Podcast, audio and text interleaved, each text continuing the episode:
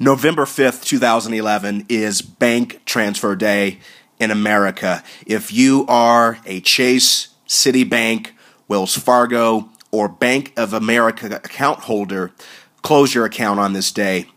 Move your money to a local bank, credit union, ING Direct, or the forthcoming Bank Simple.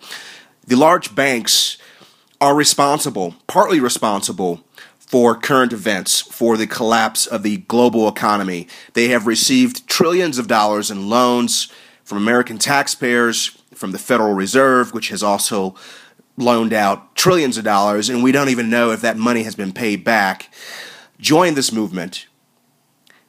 Tell these banks that the buck stops here, that enough is enough. And this can only happen with your participation.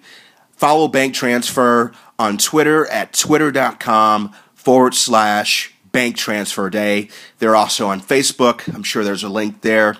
I'm Ronald Lewis, ronaldslewis.com, and twitter.com forward slash Ronald Lewis.